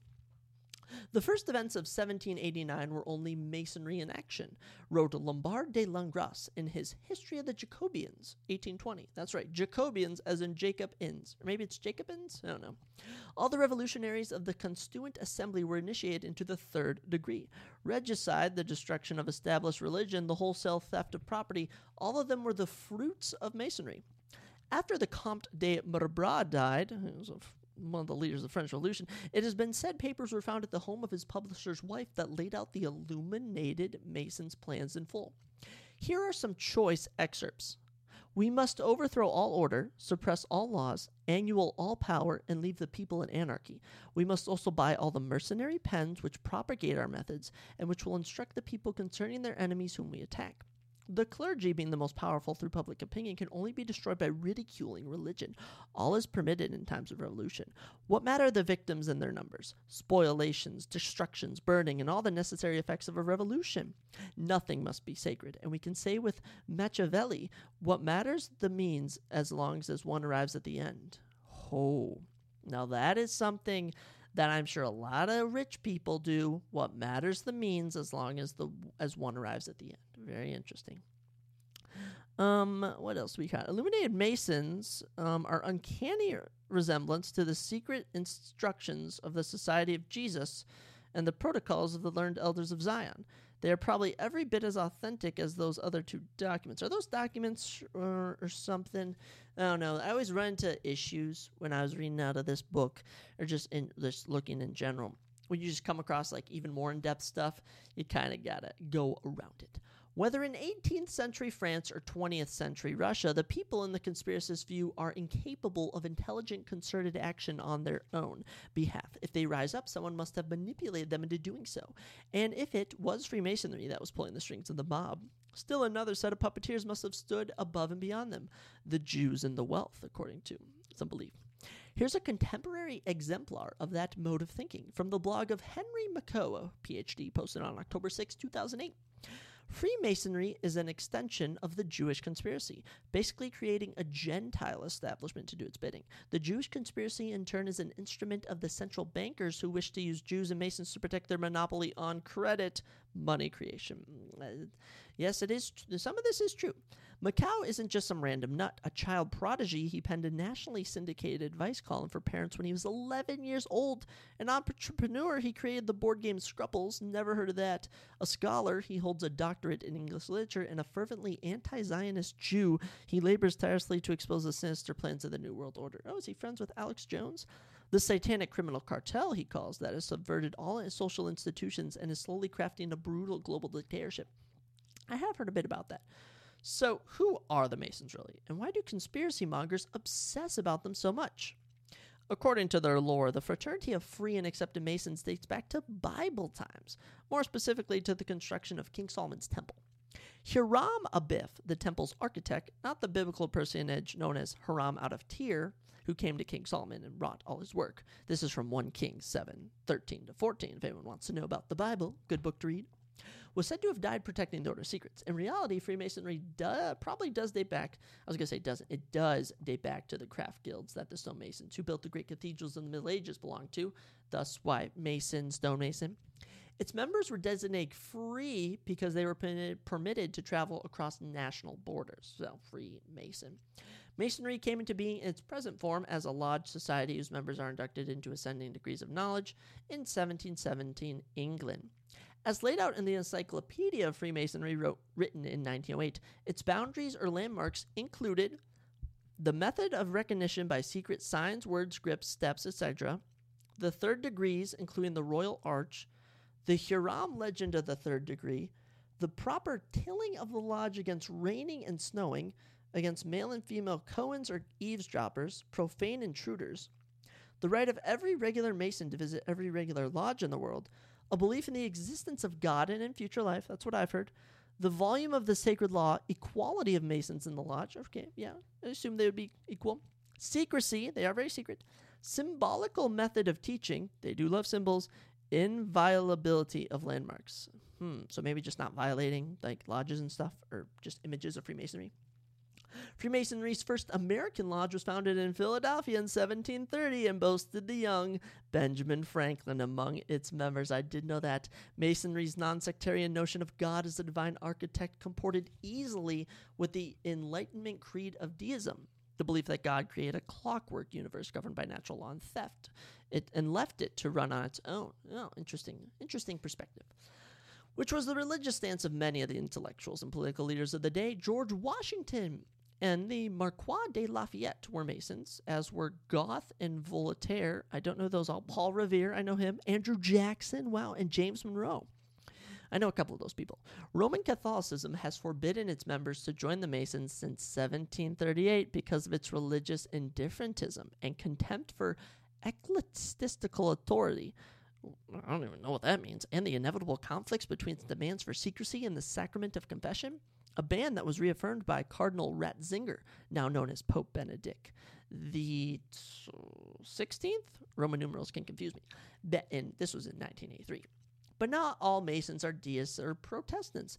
If the Renaissance brought a rebirth of classical learning to Europe, it also saw a revival of occult and magical thinking, Arab and Jewish sorcery, Kabbalah, Neoplatonic mysticism, Gnosticism and Hermeticism, alchemy and astrology were still regarded as sciences at the time. Royal Society members Sir Isaac Newton, know him, and Robert Boyle were fascinated by the writings of Nicholas Flamel. Nicholas Flamel's from like the 1300s, by the way. And the corpus of the al- alchemical texts attributed to legendary Egyptian sage Hermes Trismegistus. What are these names, guys? My goodness. Newton, not just Europe's greatest physicist, but perhaps its greatest practicing alchemist as well, himself translated the Emerald Tablet, the purported work of Trismegistus. So, to clarify, Newton translated this ancient um, uh, alchemist, you know, someone who works with like potions and stuff, and this is what he got. The true, t- tis true, not the true, tis true without lying, certain most true. That which is below is like that which is above. That which is above is like which is below. To do ye miracles of one only thing. Well, that's a very mystical translation. Some of these eosteric ideas have been brought back to Europe by the Knights Templar, according to one variant of Masonic history. The Templars, or the Order of the Poor Knights of Christ and of the Temple of Solomon, had come into being in Jerusalem around, uh, wow, 1118. Wow, that's a long time ago. As an adjacent to the already established sovereign military order, the Hospital of St. John of Jerusalem, also known as the Hospitallers, who wore black tunics with a white cross. The Templars, white tunics with red crosses, and that all sounds spooky. The Templars took their name from Templum Domini, the church, uh, a church established within a dome of the rock. They were called the Poor Knights because they took vows of poverty. Hmm, how good of them. Led by Hugues de Payens, the first Templars were Geoffrey de Saint Domingue, Payen de Montadier, and a bunch of other Archibalds, Joffreys, and Rosals. So many goofy names back then. Though the Templars began their existence as impoverished warrior monks protecting Christian pilgrims from Muslims, their tax exemption and the wealth of their recruits allowed them to evolve into international bankers. Well, what do you know? To their income from military spoils and con- contributions was added interest on loans, some of them made to Europe's crowned heads, money which the Templars invested in real estate through, throughout Europe. I mean, that's that sounds a bit suspicious to me. In 1291, when Acre fell and Jerusalem was lost to Islam, the Templars were no longer seen as crusaders, but as parasites and worse, usurpers. The troubadour Rostand Berenguer of Marseilles, they don't make names like that anymore. That, that name is kind of cool. Gave voice to the growing resentment they inspired. He said, Since many Templars now disport themselves on the side of the sea, since they so often set a bad example of the world, since they are so outrageously proud that one can hardly look them in the face, Tell me, Batard, why the Pope continues to tolerate them. Tell me why he permits them to misuse the riches which are offered them for God's services on dishonorable and even criminal ends. All right, they all tried to be so poetic back then, but I do I do find that cool. You know, if you you're trying to write something to kind of leave an impact on the world, I mean, you might try and make it a bit mystical. King Philip IV of France, who had already confiscated his Jewish subjects' money and expelled them from his kingdom, saw an opportunity to avail himself of the Templars' treasures when a man named Escu de Florian, some, uh, some accounts identify him, identify him as the imprisoned ex Templar who was angling for a pardon, offered to reveal the secrets of the order. Among the 127 accusations he pre offered when the existence of a secret alliance with the Sakarans, and claims that the Templars have more Mohammedan infidelity than Christian faith. The initiates are required to spit and trample on the cross. What? And they despise the Pope and contempt the sacraments. Okay. Knights Templar, I feel like he's getting Getting a bit off topic, the Templars were said to pray to an idol of a deity named Baphomet, probably a corruption of Muhammad. Baphomet is just another one of Satan's um, master, if you will, just one of the demons. I don't know. Just something that, uh, you know, if you don't give it power, then it won't have no power. But if you dive into that, then you will probably see demons and stuff. Um, they worship cats. How about that? I what is going on? I just wanted to read a bit about Freemasonry. Um, a story circulated that they had practiced magic with a maiden's severed head. Well, this was all back in the 1800s, so it probably was true. On October 13, 1307, is this a reliable source? Templars were rounded up all over Europe. Most of them confessed under torture, and on March 22nd, a papal bull formally dissolved the order. If no one knows what the papal bull is, look up that torture device. It will make you scream. All of its property in France was common to the king and the pope, and its extraterritorial assets were assigned to the Hospitallers, who we'd mentioned earlier. They were the Templars' bitter rival. Most of the surviving knights were set free. Many joined the Hospitallers, actually, who who would who would actually become the Knights of Malta in due course, just another organization. And uh, that would have been the end of the Templars, except according to a highly dubious legend that originated within certain precincts of Masonry. De Molay, one of the leaders of it, had secretly appointed a successor. Forced underground, the Templars continued to operate clandestinely, secretly, headed by members of some of France's leading families, including Bertrand du Guesclin, members of the Montemoser line, and even Bourbon princes. Bourbon Prince. How about that? According to one account, the Jacobite Scots, loyalists to the disposed Stuart King James II, who broke away from the English Grand Lodge and formed Grand Orient Masonry in France, absorbed by the surviving temples, along with the Ismailit Arcane that they had learned from the assassins during their time in Jerusalem. Holy crap. So all these secret societies are merging into Masonic lodges of their own being. So it was actually the Templars themselves who brought Masonry into being.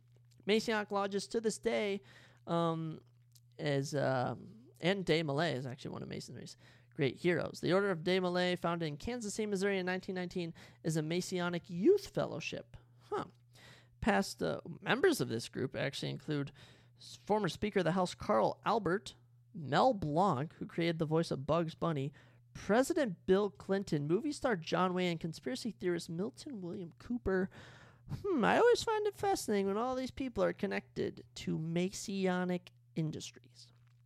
Another source of Masonic esoterica was Rosicrucianism. Rosicrucianism. I need to learn about this word clearly, which exploded into European consciousness in 1614, stimulated interest in Hermetic mysticism and all sorts of neo Pythagoreanism, alchemy, just a bunch of hysteria, in my opinion.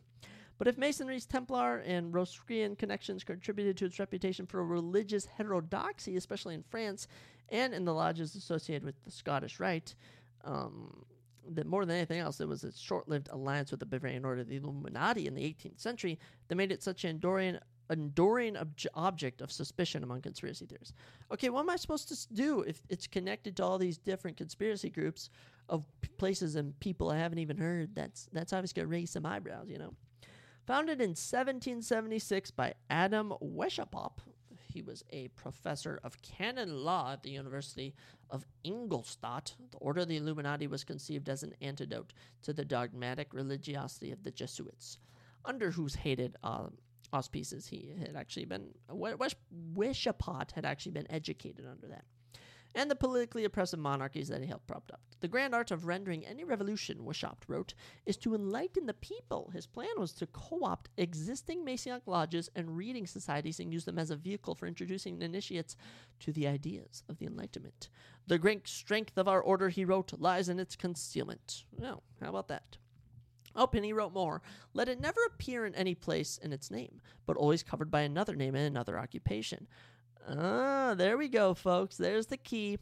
Let masonry never appear in any place in its own name, but always covered by another name and another occupation, at least according to Weishaupt. None is fitter than the three lower degrees of Freemasonry. The public is accustomed to it, accepts little from it, and therefore takes little notice of it. Next to this, the form of a learned or literary society is best suited to our purpose and had Freemasonry not existed, this cover would have been exploited, and it might much be more than a cover. It may be a powerful engine in our hands. By establishing reading societies and subscription libraries and taking these under our direction and supplying them through our labors, we may turn the public mind, which may we will. Hmm, this is very fascinating.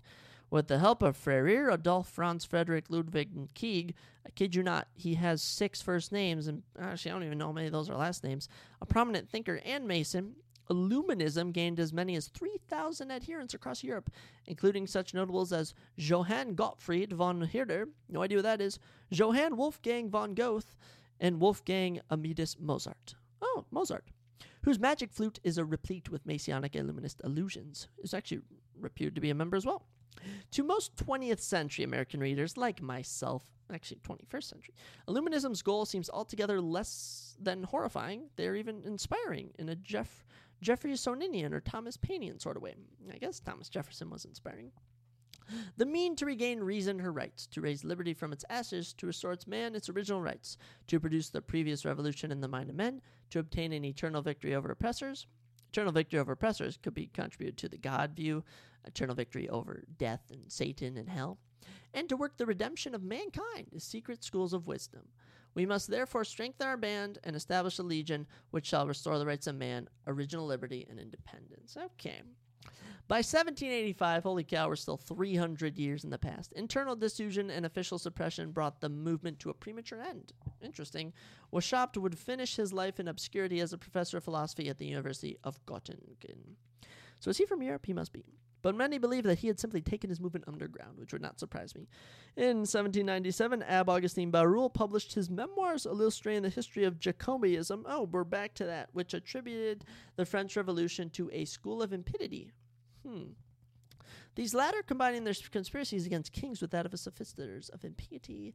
Um, occult lodges of Freemasonry, which long since imposed on the crudelity of its most distinguished adepts, only initiated the chosen of the elect into the secret of their unrelenting hatred for Christ and the kings. Oh, that would some that would explain the um satanic the satanic element of it. If you hate Christ, you uh, could be satanic essentially.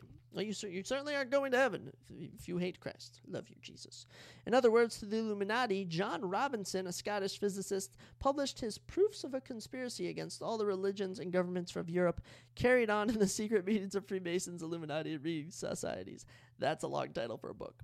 A year later, this was published and it became an international bestseller. In America, the Reverend Jedediah Morse, who died in 1826, warned his Boston congregation that the poison of Illuminism had already been introduced to the American body politic, sounding uncannily like Senator Joseph McCarthy. We all know who Joseph McCarthy is if you went to school.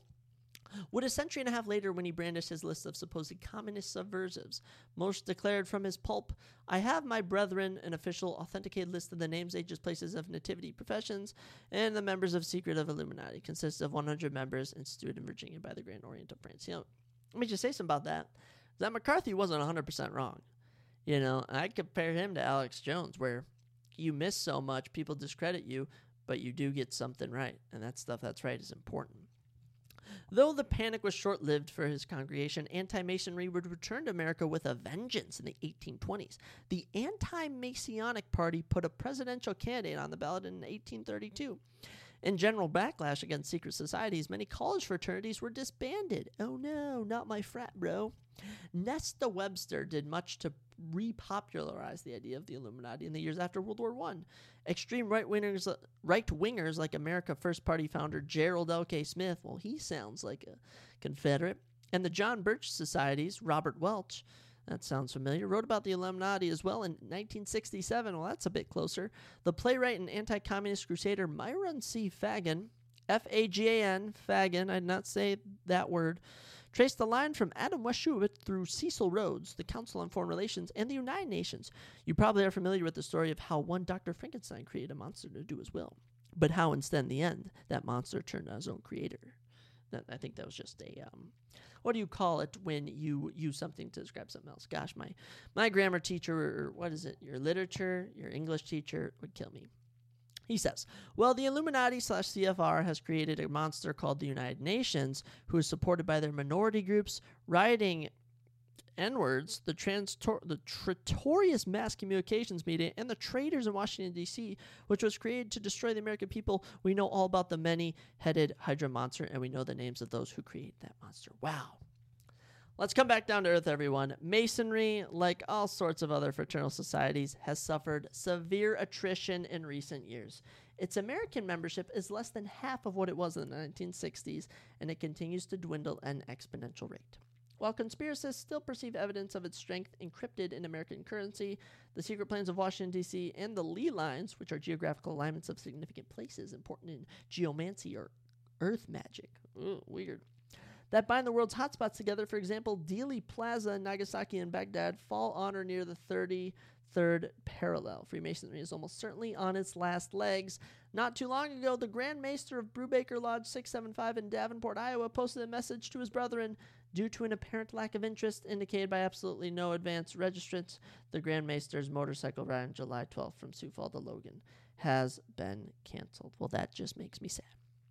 But then again, Perhaps he was sending a coded message to the Illuminati. Yeah, that's all I got for Freemasonry. That you know, here's the thing about this book. Let me just tell you is that I go to read about Freemasonry, and then we're talking about the Knights Templar, the Illuminati. I feel like all these are somewhat connected under one bigger thing. You heard one of the, remember that one guy was saying he was um, what he wrote how we'll describe it under other names so no one notices. You know, if you if you split something up enough times, it'll confuse people. So that's certainly very interesting. But that's a bit on Freemasonry.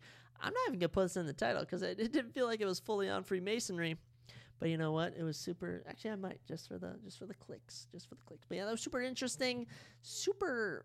I don't even know what to make of that. I mean, I honestly kind of want to join the Freemasons just to see what they're all about. But you know, I do, I do know you have to pay like a, a weekly due. So I mean, or like a monthly due or yearly due or something. And I don't really have the funds to be doing that. I already spend money. I already spend more money than I make. So I mean, that probably wouldn't be a good idea. But Freemasons certainly fun to talk about. Always love these conspiracy theories. I hope you were all surprised by that. I was surprised. I mean, reading some of those names, those words, I mean, it can get confusing. Honestly, confuses me at times. But hey, that's how it be. But you know, with that, I mean, this has been a fun episode, been a good one. We get to my favorite part. My favorite part of every episode, and it's usually on every episode, is when we preview or we review the upcoming or the fight night that's already happened, the UFC event. And today we are previewing UFC Vegas 81, Sodiq Yusuf versus Edson Barbosa in the main event. As I mentioned on every episode, if you don't know what UFC Vegas 81, the number means, it just dates back to COVID when they've held events at the UFC Apex. Um, it's just called UFC Vegas, and they list the number of that event. Such as when we're in Kansas, it's UFC Kansas. When we're at the Apex, UFC Vegas 81, if you understand. And if you see like UFC t- um, 294, for example, that means a pay per view, which costs more money. So just to give you all a little And So, yes, we're going to dive into all the fights. We got a loaded card. Um, I think we were blessed with um, six fights, if I'm not mistaken. Yeah, tw- yes, 12 fights. Six fights. What am I saying? I was doing some math in my head, but yes. We get a 12 fight card. It kicks off at 3 o'clock um, Central Time on Saturday, October 14th. So I might have to watch it on my phone. But yeah, we're going to go through all the fights, give my predictions. This should be fun. So, kicking off the night, I mean, if you guys could guess, do we have two random unranked women opening up the main card. And if you were to guess and bet money, you would be correct because that's how they open, quite frankly, every single fight night. We are blessed with a women's strawweight matchup to open the night between Ashley Yoder and Emily Ducote. And as I mentioned on every episode, all prelim predictions are unofficial, all main card predictions are official and go into my totals for the year, all time and for the event. So yeah, Let's get into it. Alrighty, we're starting off the night. Ashley Spider Monkey Yoder and Emily Gordina Ducote. Ashley is eight and eight. Emily Ducote twelve and eight. Wow, we almost have a negative record fighter. This is incredible. Ashley is five foot seven. Emily five foot two. A six inch reach, sixty nine to sixty three in favor of Ashley Yoder. So she's got the size. She's also older. Ashley Yoder, born in nineteen eighty seven. October 20th. Doing some quick math, that would make her 35, if, if I'm correct. Am I correct? I don't know if I'm actually correct. Let's see. 13 plus 20, 35. I am correct. Emily Ducote, born in 1994. She is 29. Emily Ducote, three fights in the UFC. She actually debuted last year, went one and two. She lost to Lupi Godinez in 2023. Also lost to Angel Hill. So she's faced two pretty good fighters for her first career. Um, her fights Ashley Yoder, been in the UFC since 2016. She has gone three and seven in that tenure. Best time she was once on a two fight winning streak. Currently on a two fight losing streak. Last loss came in July of 2021 when she lost a unanimous decision to Jen Frey. She's gone the distance in all 10 of her UFC fights, which means I'm going to give Emily Ducote a unanimous decision victory here. Not much to say. I just, you know, she's fought more recently. She's fought higher competition recently, and being eight and eight and being 35, I Ashley Yoder. I'm sorry, we're going with Emily Ducote. Bantamweight up next. This is a very good matchup here. Chris El Guapo Gutierrez takes on the Mongolian Knight Alatenge. That's right, Alatenge has one freaking name. He doesn't need a last name, or maybe he doesn't need a first name. Chris Gutierrez, I think it is Gutierrez. 19 5 and 2 is his record. Alatenge 16 8 and 2. Well, how about that? Both men have two draws. Very interesting. Four inches in height for Chris, five nine to five five, and one inch in reach, 67 inches to 66. Both fighters are orthodox, and both men actually. Alatenge's birthday is December 14th. Both men were born in 1991. So they are 30 and uh, actually they're 32 and 31 respectively. If I'm doing that correctly. I don't know. Doesn't matter. Alatenge on a little two fight winning streak debuted in 2019. He's gone 4 and 1 with a draw. And his UFC tenure, pretty impressive. His UFC debut, he actually had a fight of the night against Batgerel Danaa. Um, pretty impressive stuff from him. A little two fight win streak. He actually, um, last year in April, got a 47 second TKO of Kevin Croom. He's had uh, no fights this year, though, so this will be his first fight of the year. Only uh, loss is to Casey Kenny. Not too bad. Chris Gutierrez, I mean, Chris is actually the number 15 ranked bantamweight in the world. He was on a four fight winning streak, and um, four fight winning streak, and it was actually a eight fight unbeaten streak for him before he ran into Pedro Munhoz earlier this year in April. He would lose that fight by unanimous decision, but you know he learned a lot from that fight. And he's um, an impressive seven and two with one draw in the UFC. So this guy's clearly pretty good. Um, I mean, he has that knockout. Frankie Edgar is incredible, spinning back fist to Batgerel Danaa, which actually earned a performance bonus. Chris Gutierrez is a guy you want to keep on the map. This fight could easily be on the main card. Second on the prelims, we're going with Chris Gutierrez by round two knockout. That's right. I think Chris is going to rebound from his loss to Pedro Munhoz and get it going. So I'll actually jot these down here because sometimes I forget who I pick for my. Uh, main card. I mean, not my main card, my prelims, because I write down all my main card, but you sometimes my prelims I don't. So we'll write it down. Next up, this is actually be a fun one. We have a women's bantamweight matchup. Um, actually, before I move on, I should probably touch on that. Also, Alatenge is fighting on short notice. He's he replaced Montel Jackson, who was actually supposed to fight Chris Gutierrez. So that's another notable point why I'm going with Gutierrez. Next up, though, um, uh, women's bantamweight bout. Very interesting. Women's bantamweight division. No depth to that. So either of these women could clearly jump right into the division with a win. We have Irina Russian Ronda Alekseeva and Melissa No Mess Dixon. Irina five and one, Melissa five and zero. Um, five foot eight for uh, Irina, five foot seven Melissa, sixty eight inch reach for Melissa, sixty seven for Irina. Both fighters are orthodox. And this is actually Melissa Dixon's debut. She's from England, 5 0, and of those five victories, three by TKO. But it's no easy going in your UFC debut, Melissa, as you take on Russian Ronda Irina Alekseeva on a little two fight win streak. She submitted Stephanie Egger in April of this year in a UFC debut by Kneebar in two minutes. Irina is a submission specialist. Most of her wins are by submission. And man, name nickname like Russian Ronda. I mean that that'll get you going. I mean clearly, clearly is talented.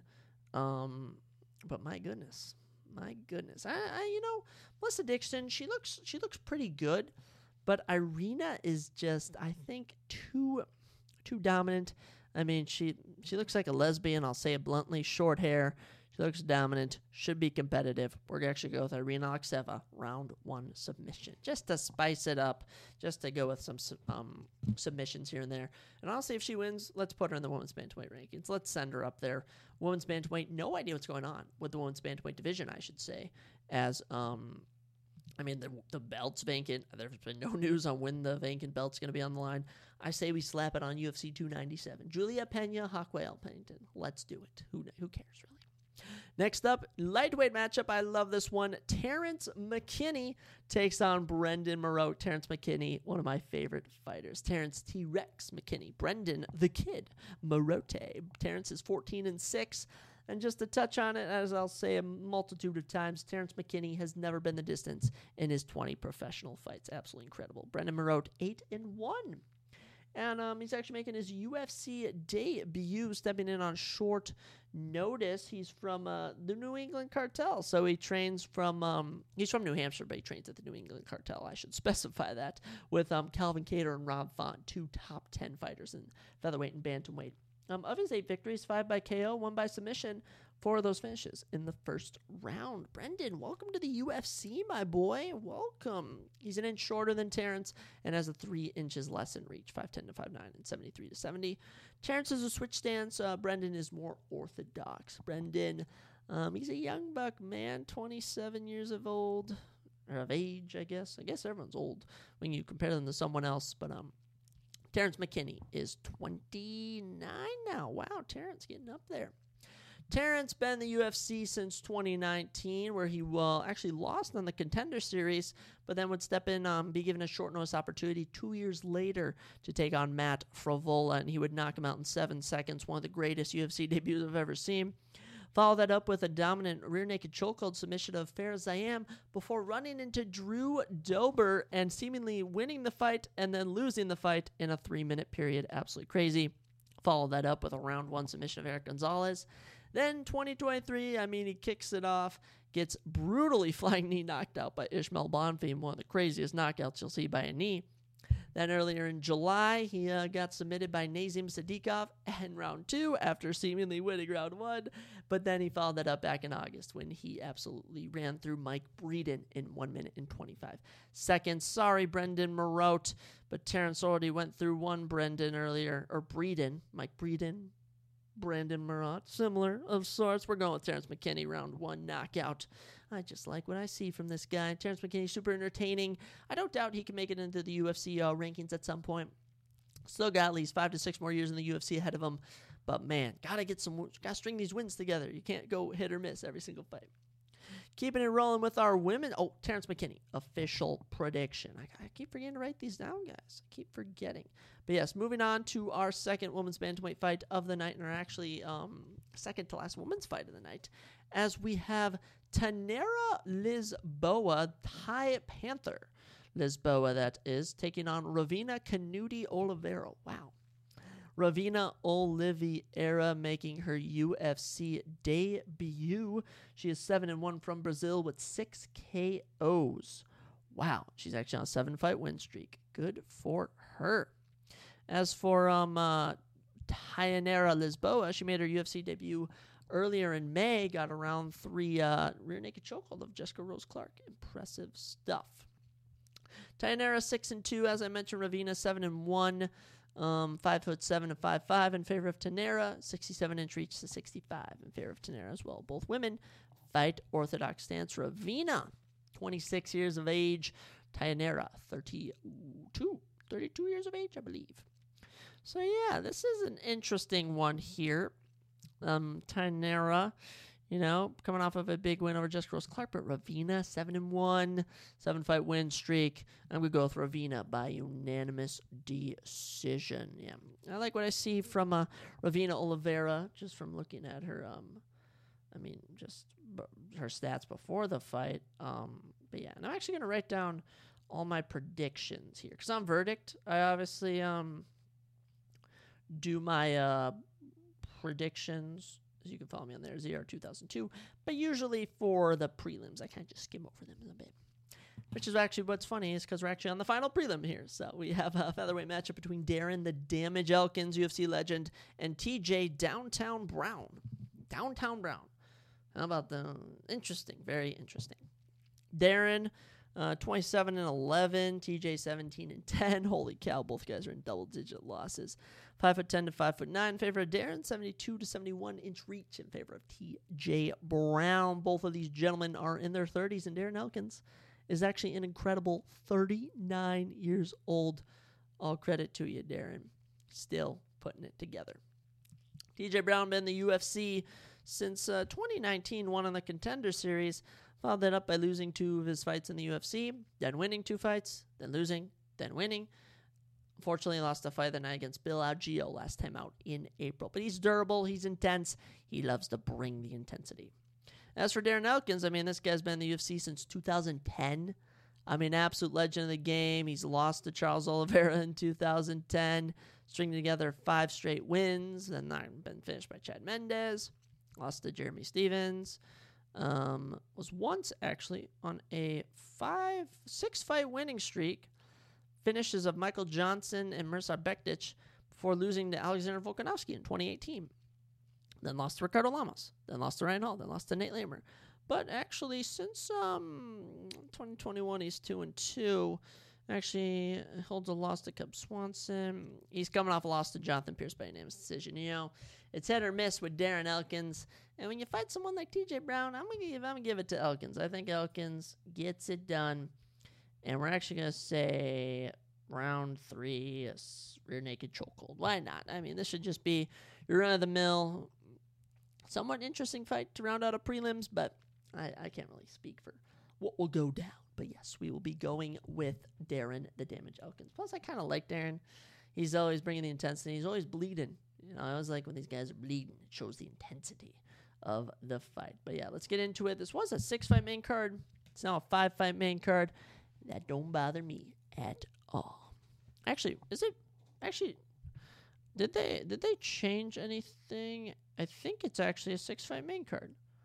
I just don't think UFC has um changed their um actually I should double check what the main card is here, gentlemen, because I think Verdict has not updated their card. So it's probably best I double check this to see which fights, which fights, which fights are actually official which, uh, for the main card, I should say, because um, it's either a five fight main card or six fight main card. Boom, got it. Main card starts at six o'clock Eastern. I now have confirmation. So yes, six fight main card kicks off in a bantamweight matchup between two young bucks, Christian Rodriguez and Cameron MSP Saaiman. That's right, the South African native Cameron Saaiman. Christian's nine and one. Cameron is nine and oh. Five foot eight, five foot seven in favor of Cameron. Seventy-one to sixty-seven reach inches in favor of Christian Rodriguez. Cameron Saaiman is actually 22 years old. Christian Rodriguez is actually 25 years old. Cameron Saaiman, a perfect 3 0 in the UFC, won in the contender series last season. So dominant. He's currently 2 0 this year and is coming off a huge round one finish of Terrence Mitchell. Cameron Saaiman is an absolute beast. Him and Dricus Du Plessis looking to bring belts back to South Africa for the first time. Christian Rodriguez is actually um, two and one in the UFC, one on season five of the Contender series. Only lost to his careers to Jonathan Pearce, which is impressive. Jonathan Pearce is a very good fighter. Two fight win streak, including being the only person so far to beat Raul Rosas Jr., the youngest person on the UFC roster. And actually, last October was able to get an anaconda choke of Joshua Weems. This should be super competitive. But Cameron Saaiman's a dog. You already know we're going with Cameron Saaiman. Love that boy. Man, he looks super good his last time out. Christian Rodriguez won't um, be easy for him, but it'll certainly be a fun one. Moving on next to a catchweight bout between Edgar Chairez and Daniel Lacerda. This is actually a rematch from the UFC Noche card. There was a bit of uh, controversy around that as Edgar Chairez had a uh, standing guillotine locked in. It looked like Daniel Lacerda was out, but he wasn't. The ref stopped it too early. It was actually ruled a no contest, but we're back. We're running it back. This should be lots of fun.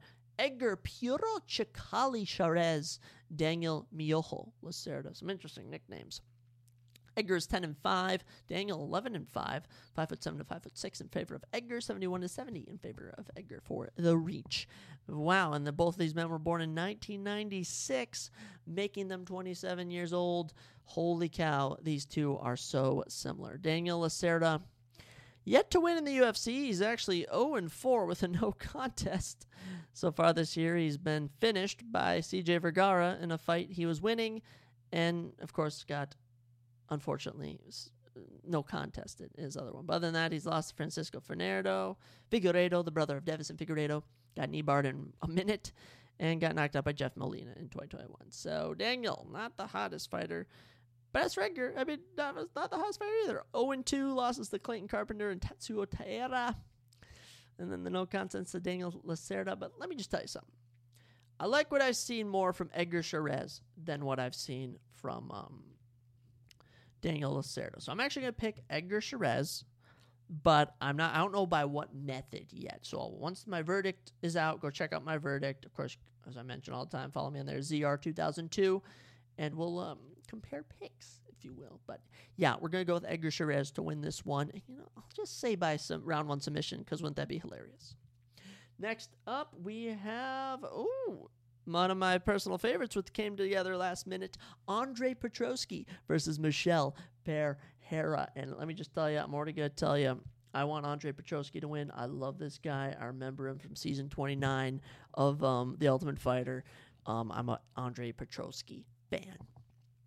But let me just tell you that um, he's stepping down on short notice, taking on Michel Pereira, who's supposed to fight Marc Andre Barriault. Ewelt. Michel Pereira moving up in weight from 170 to 185. It'll be interesting to see how it goes for him. Andre is 10 and 2. Michel is 28 and 11. Six foot to six foot one. Favor of Michel Pereira, and both have a 73 inch advantage. Um, advantage reach, I should say. Michel birthday was actually on October 6th. He turned 30 years old. Andre Petroski, 32 years old. Michel Pereira been in the UFC since 2019. In that tenure, he's gone six and two. Never had a boring fight. I mean, his UFC debut lands a flying knee, performance bonus. Loot. One of his, lo- his only first loss in the UFC was to Tristan Connolly by unanimous decision. Fight of the night. Probably should have been a split decision. He was goofing off in that fight, doing j- jumping off the cage, doing backflips. It was crazy. Then his other loss in February of 2020 was when I first got into watching UFC. He unfortunately was destroying Diego Sanchez, then hit him with an illegal knee, and Diego was a bum, and it counted as a loss. But since then, five fight winning streak. Um, wins over Khaos Williams, Niko Price, Andre Fialho. Most recently, in May of 2022, he beat Santiago Ponzinibbio in a fight of the night by split decision. So he puts his five fight win streak on the line after not fighting for over a year and a half almost against Andre Petroski, who is a perfect 5 and 0 in the UFC. As I mentioned, came from the Ultimate Fighter. Um, three finishes in the UFC. Came off his biggest win when he beat Gerald Meerschaert by split decision back in August. So, quick turnaround for Andre. You love to see it. I, I honestly, I don't know how he's going to win. I might go by unanimous decision, but I'm riding with Andre Petroski. Love you, man. I'm definitely tagging him in my Insta post. Bantamweight's up next, and we got a fun one here. Let me just tell you, we got some ranked competitors here. As number 14, Adrian Yanez takes on number 13 ranked Jonathan Martinez. Jonathan Dragon Martinez, if you will. No nickname for Adrian Yanez. They should call him Adrian. Yo, I have no idea. Jonathan is 18 and 4, Adrian 16 and 4, 5 foot 8 to 5 foot 7 in favor of Jonathan. Both have a 70 inch reach. Both are freaking Actually, Adrian's 29. Jonathan is 29 as well. My goodness, they just, the matchmakers are crazy for this one. Dead even. John, Adrian Yanez suffered his first UFC defeat earlier this year in April when he got brutally knocked out by Rob Font in just under three minutes. It was crazy. Just was leaving his chin wide open. But before that, he had been 6 0 in the UFC with five finishes, four performance of the night bonuses. I mean, this guy was crazy. Oh my goodness. Came to the contender series, and I mean, head kick knockouts. I mean, round three knockouts, round two knockouts. Fight of the nights against Davey Grant. Round one finishes. Adrian Yanez, so entertaining. And Jonathan Martinez, I mean, he's on a five fight win streak of his own. Debut in the UFC in 2018. Since then, he's only lost three fights. Um, but yeah, since 2021, little five fight win streaks. Picked up a big finish of Cub Swanson last year. And earlier this year, had a close fight against Said Nurmagomedov back in March. I personally did not think he won that fight. I personally thought Said won that fight. Just an interesting note, but that was a takedown battle, and Jonathan won the striking battle. So that should be notable. I will still be going with Adrian Yanez. I do still think Adrian Yanez is super good, has amazing boxing. He just has to work on his defense, and he should be able to put Jonathan Martinez out. But I'll be interesting to see what happened. Because Jonathan Martinez, I mean, he's been knocked out by Davey Grant before. So, I mean, we know this guy can uh, be finished. Heading into our co main event, we're heading down to women's flyweight. At least when you look at the rankings, it's near the bottom. As we have number 9 ranked Jennifer Maia taking on number uh, 11 ranked Vivian Araujo. Uh, Jennifer Maia, no nickname. Vivian Vivi Araujo. Oh, how clever. Jennifer is 21 and 9. She's actually, wow, she is 35 years old. Yes, wow, she's 35 years old. Vivian Araujo is 37, 36 at the moment years old. She's 11 and 5. Both women are 5 foot 4. A 4 inch reach advantage for Vivian Araujo, though, 68 to 64. Vivian's been in the UFC since 2019. In that tenure, she's gone 5 and 4. Big, uh, Big win. I guess she beat Andrea Lee in 2022. That was her last win. Since then, she's lost to Alexa Grasso and Amanda Ribas, both by unanimous decision. So, I mean, less than impressive UFC career, if I'm being honest. Jennifer Maia, though, debuted in 2018. Oh, actually, really. Um, not the most impressive career either, but I mean, she fought against Valentina Shevchenko in 2020 for the UFC belt. Actually, won round two over her. She actually holds a round one armbar of Joanne Wood. Since then, I mean, not done much. She's on a little two fight win streak with wins over Marina Moroz and Casey O'Neill. Actually, big upset over Casey O'Neill earlier this year in March in London. So I actually just I'm gonna give this one to Jennifer Maia. I think she might just outbox, maybe even outgrapple Vivian Araujo. I don't know. I don't really expect much from this fight, but we'll see what the two ladies bring to the table.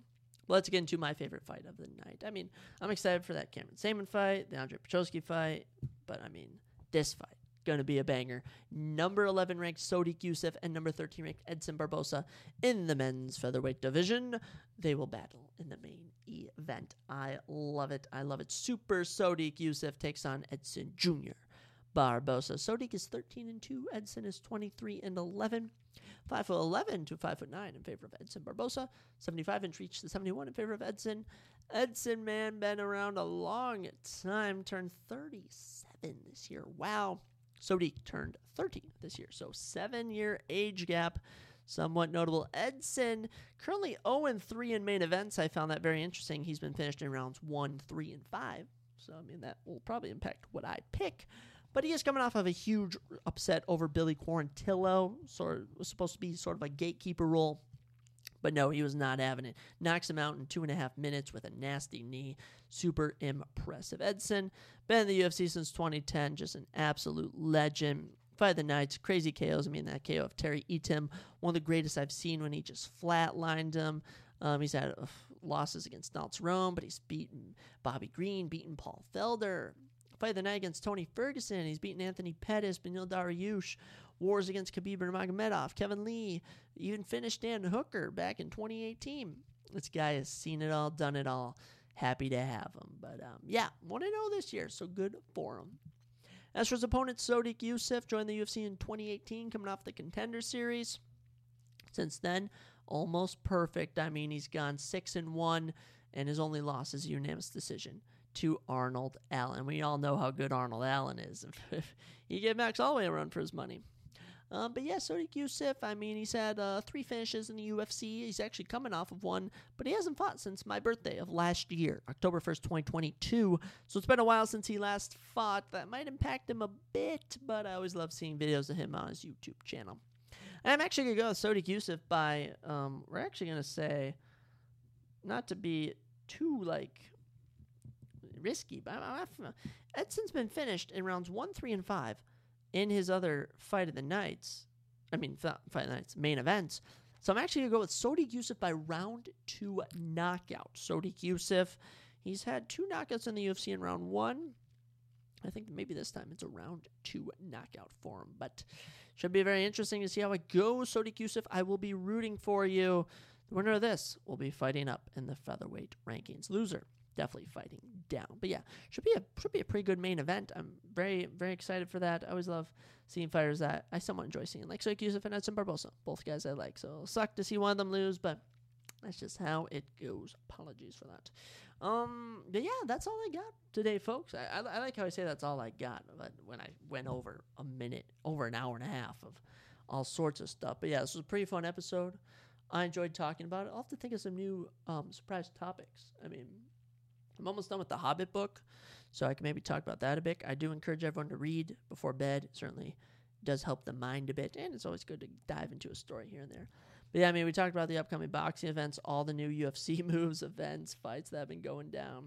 Dana White's Contender Series, this series, uh, season finale, little bit of that MLB playoff check in. We talked about Freemasonry a bit, the Illuminati, all sorts of fun stuff. Even went over our NFL Week 6 predictions. And of course, we gave our UFC Vegas 81 predictions. I love it. Oh, we gotta, we gotta recap everything. As you know, all my picks, we're going with Emily Ducote, Chris Gutierrez, Irina Alekseeva, Terrence McKinney. Uh, who do we go with? Did we say Ravina? Did we say Ravina Oliveira is going to win that one on the prelims? Yes, we're going with Ravina Oliveira, Darren Elkins, main card, all the official ones, Cameron Saaiman. Uh, who'd we go with? Edgar Chairez, Andre Petroski, Adrian Yanez, Jeffrey Maia, and Super Sodiq Yusuff to cap us off. Love you all. Much appreciative. Um, yeah, we should be back next week with another episode. But yeah, no more Daniel's Contender Series check ins. We'll see where we're at in the MLB playoff. Guys, thank you so much for listening. I appreciate all my listeners all over the world. It, means so much to know that just one person listens to this podcast. So thank you guys so much. Have an amazing weekend. Have just a no matter when you listen to this episode. Have an amazing life. live the life that you want to live. All right. God bless. Hallelujah. I don't know how to end this. See you later.